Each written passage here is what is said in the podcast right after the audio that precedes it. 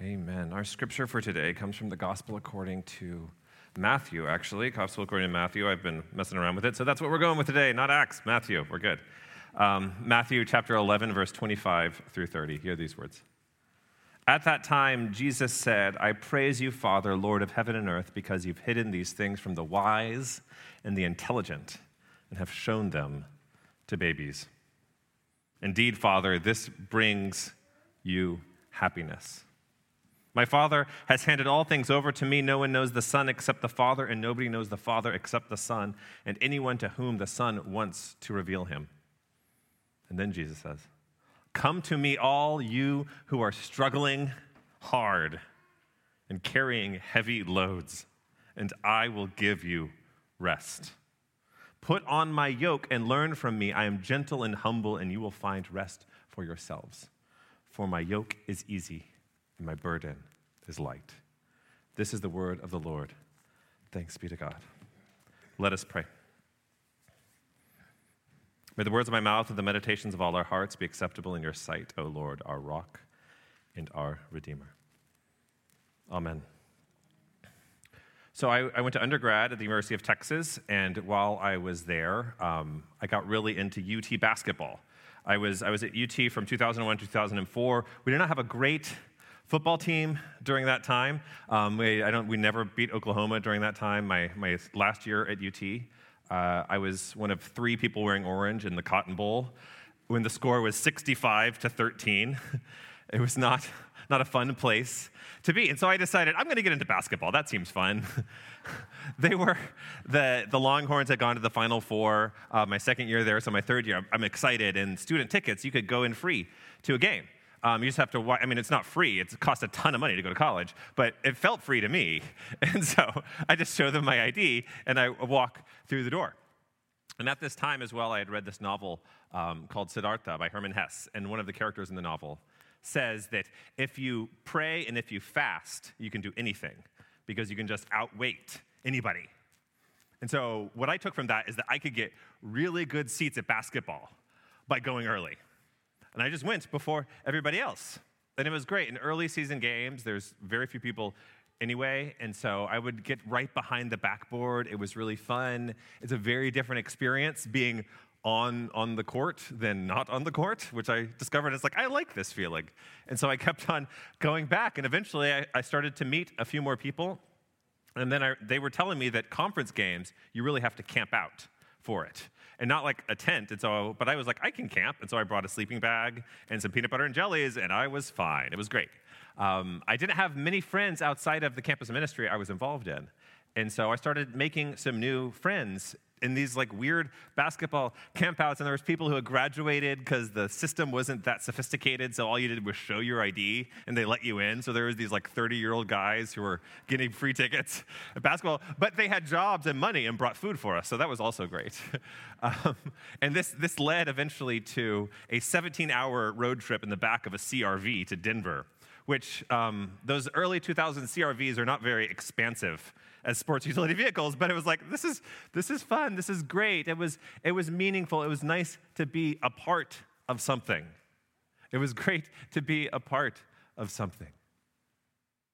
My friends, we are continuing our story, our series on the sacred story, on what it means to be a part of something, but not something that is just superficial, not something that is just fun to do for a few years in college, but meaningful and life changing. A few weeks ago, I shared about the two passages in the Gospel of Luke uh, Luke 18 and 19. Luke 18, the parable of the rich young ruler who comes up to Jesus and says, What must I do to inherit eternal life? And Jesus asks him, Well, have you done the commandments? Do you, have you committed adultery? Have you killed? He's like, No, I followed all the commandments all my life. And then Jesus tells him, Well, sell everything you have and give it to the poor. And then he's very sad and he walks away. And it's like the scripture, and this passage is in a few of the Gospels, but he says, and he was sad because he had many possessions. So I feel like, I feel like it's like a teenager who's like really angsty and just can't take the car out on the weekend and just walking away. That's what I was. I don't know what teens are like today, but that's how I was as a teenager.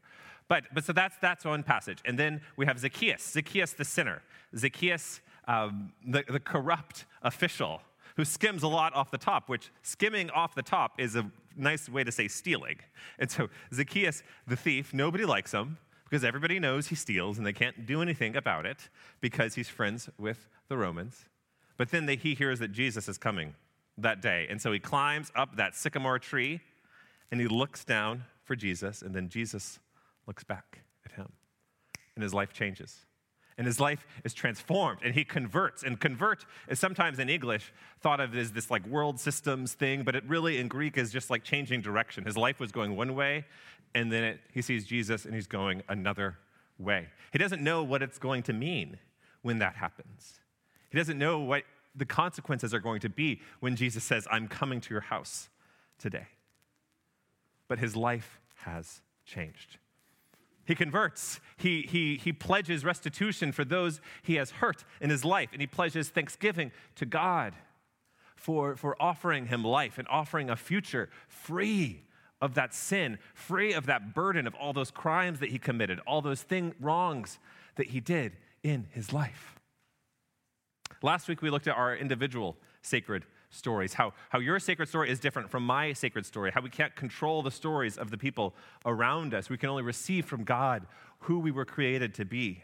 But sometimes we are, we are told by society and by the world to wear these costumes to pretend to be people we are not, to pretend to live in ways that we don't really want to, to do things in order to make other people like us, when really, before anything else, before we were even born, you were loved by God. You were forgiven by God and how God can cut through those costumes we wear for the world and free us to live our sacred story. Today, we are talking about our sacred story, not our, as individuals, but as a collective body. What is amazing about Christianity is that we are all in the body of Christ. And through, through the Trinity, through the God being Father, Son, and Holy Spirit, this happens concretely. The Holy Spirit is concretely drawing us together in ways that we are not even aware of it. The, the, Holy Spirit is drawing those who are watching online together with us, even when we are not aware of it. The Holy Spirit is gathering our community around. And that we are created, we are, we are hands and feet. And hands are not feet. You know, you can look at your, your hands, and even like the left hand is not the right hand. They are different. And sometimes the church gets in trouble when we pretend that everybody is the exact same and does the exact same and thinks the exact same. But really, we have hands and we have feet and we have eyes and we have hearts and we have stomachs and we have these parts of the body that work together. And that being a part of the church is not being like a member of a club, but being a member of a body. It's, it's saying, like, I'm going to be a hand for Jesus. I'm going to be a foot for Jesus. And an earlobe for Jesus. We need those earlobes too. Everybody has a place of purpose in the body of Christ. As Jesus says in the reading for today, I thank you, God, because you have hidden this from the wise and the intelligent and revealed it to infants. The amazing thing about the revelation, the revealing of Jesus Christ to the world, to each of us, to each of us, is that it's not just for the rich and the exceptional. It's, just, it's not just for people who go to seminary. It's not just for people who were in church all their life. It's not just for people who have amazing conversion stories. It's not just for other people. It is for you. The story of Jesus is for you. It is for us. It is for our children. It's not something that we whisper secretly, and then when they get to a certain age, we in, enter them into the secret world. Like, confirmation is important to have people accept their faith, but we want to share our faith with our kids from the day they are born and, and offer it daily as parents, as a church, as a community. We in, in the Methodist Church, we, we baptize infants because we realize our will, our individual voice is not the central act in baptism. It is God's power, it is God's claim over this person's life. And so, whether or not you are six months old, six years old, or 60 years old, we want to offer that gift to you. The collective body of Christ is not just this immaterial, ethereal thing that like floats around the world. It is concrete. It is here.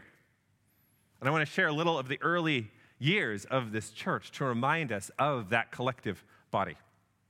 In 2002, a group of, of, families got together and wrote a letter to the district superintendent of the Austin district of the United Methodist Church. Now, district superintendents are, are like Matt and I's, our boss is the DS. Um, and that kind of thing. We are, um, and they are kind of, you know, supervisors. Everybody has a supervisor. they're a supervisor. But if a church needs to be planted, it has to go through that process. So they wrote a letter to that, the district superintendent, whose name was Dr. Robert Hall. Now, I knew Dr. Hall before I'd ever heard of Bee Creek because his daughter, Dr. Amy Laura Hall, was a professor of mine at Duke.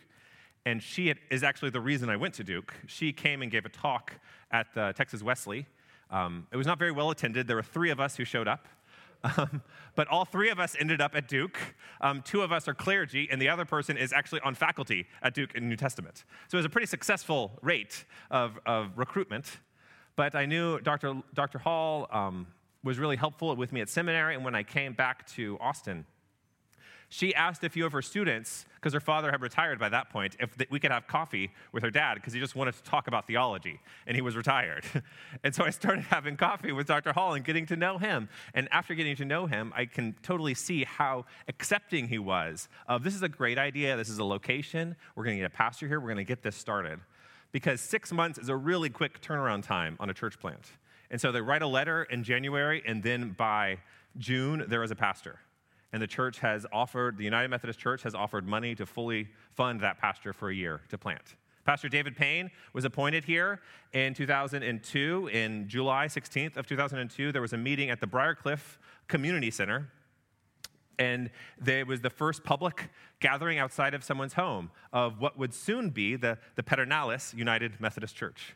And that was one of the first things they did that month was decide on a name. There were three names up. It was Spicewood United Methodist Church, Pedernales, or, or Pedernales United Methodist Church, and um, Hill Country United Methodist Church. And they, they chose Pedernales first and said, but knowing that it could change later. And they started meeting together during the fall. Small groups were organized in, in homes and other things like that. And then they decided to have their first official service at the resort ranch off Pace Bend Road, and um, yeah, by the park over there. I think, yeah, over there, yeah. And so that was where their first um, service was going to be on Palm Sunday in 2003. And Resort Ranch is a wedding venue and party venue, and the owner said, Well, you know, we'll rent it to you, Methodists, but we're not going to clean it. And so um, the, first, the first people of this church didn't, didn't turn away from that. They weren't afraid to, to sweep up some beer bottles and some cigarette butts and some other things that happen at a party and to get ready for worship. And that DNA, I've noticed even over the few months I've been here, is still in this church. Is that people willing to do what needs to be done for the body of Christ to, to appear, to, to help our neighbors, to serve our neighbors. It's amazing. A property search was going on at that time.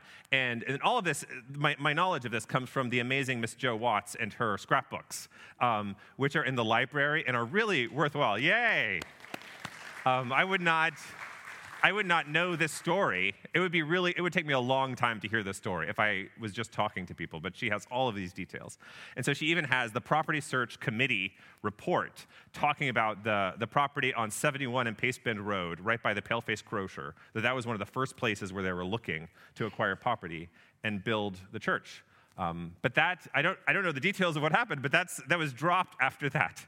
And then pretty soon, um, they got to chartering. Now, chartering is a really churchy word, which means, trans- bless you, which means transitioning from a church plant into a proper church.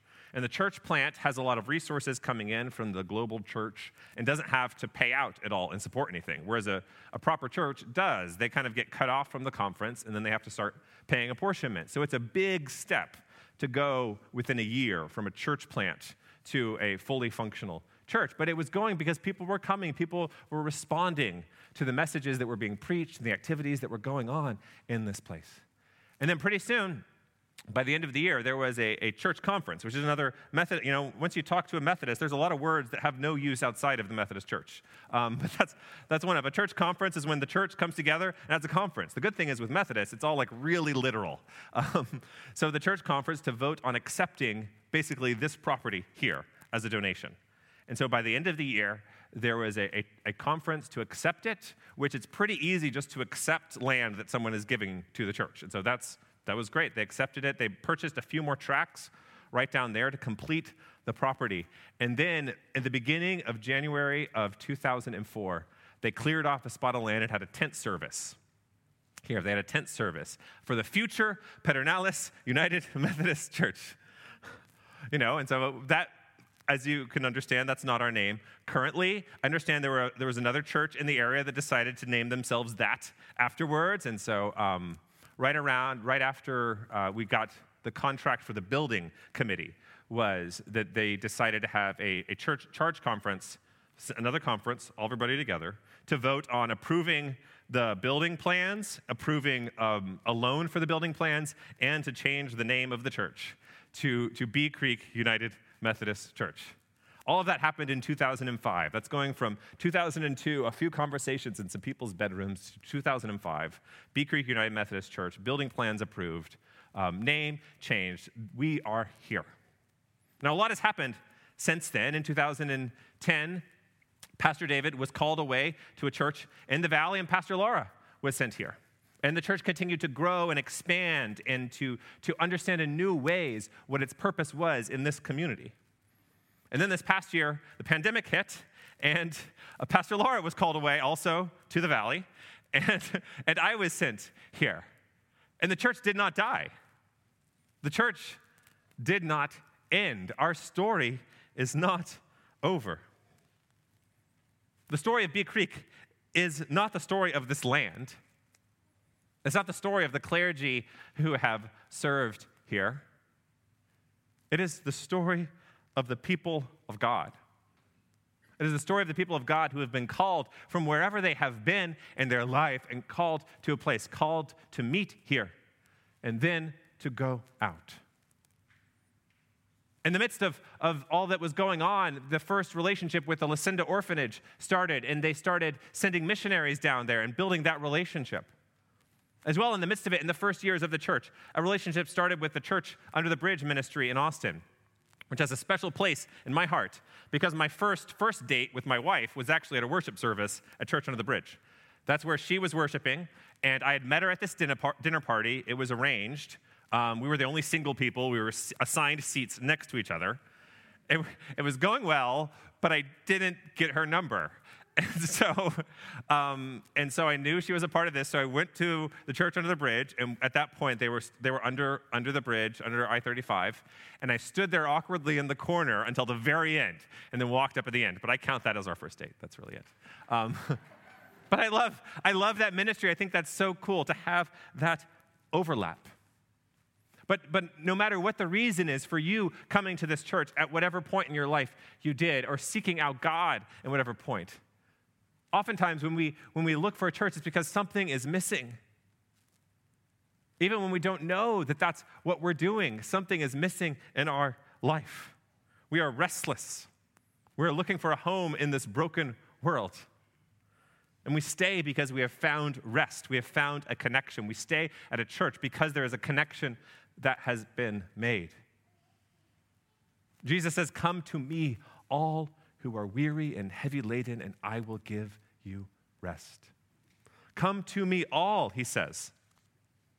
Jesus doesn't call us as individuals, but as a collective body together. It is our story, not mine. It is our story in this place where God has been present to so many people and God has sent out so many people, informed so many people over the years. Our rest in God is not the end of our story, but the beginning of our story. We begin by resting together in the grace of God. We move to act out God's love in this world. It is our story of God here, not mine, not yours. You cannot claim it. You cannot control what God is doing. We cannot control what God is doing. The pastors cannot control and say, God is going to move in this way on Tuesday. That is not how God functions. That is not how the Holy Spirit functions. Every time the church has declared too much what God is going to do, we have got tripped over our own feet. That God is making all things new. God is constantly surprising us and transforming lives we thought could never be saved. God is constantly surprising us. It is our story. No individual owns it. And our sacred story is not finished. We are not completed. This church is not done, and the future of the church is not even present yet. There's a future beyond the status quo. There's a future beyond COVID. There's a future beyond, beyond social distancing. And there's a future that's beyond what the church looked like eight months ago. Because our future is not going to be the exact same as our past because God is making things new and God is calling us to serve others, to minister to others. God is calling us to transform ourselves, not to be content with where we are in our faith, but to take a step forward. We don't have to be like Zacchaeus to turn our life around. God may be calling you to change this day. God may be calling you to move further into God's story for your life, God's story for this church. Our future is found in missions and ministries that have not even been conceived, and people that are not here yet. What this means is that those of us who are here must stake a claim on God's sacred story for this place. We wish to be a body of people that align our story with God's story and align ourselves by seeking God's mercies here and listening for God's call to others. In order to be a location of God's mercies in the future, we must be faithful to, to God's call for today. How can we be faithful to God's call for today? Part of this means being a people of generosity, remembering the grace that God has shown us to draw us from ourselves, to show us a place of rest for our souls, and that that is entirely gift. Generosity, not just as a response to need, as a response to past actions, like, like Zacchaeus, but generosity that offers a way to the future by pledging and committing to what God is going to be doing. God offers us an opportunity to be a part of God's story here. And our story is not over, and it won't be over next year, it won't be over in five years. God is making all things new. In the name of the Father, and the Son, and the Holy Spirit. Amen.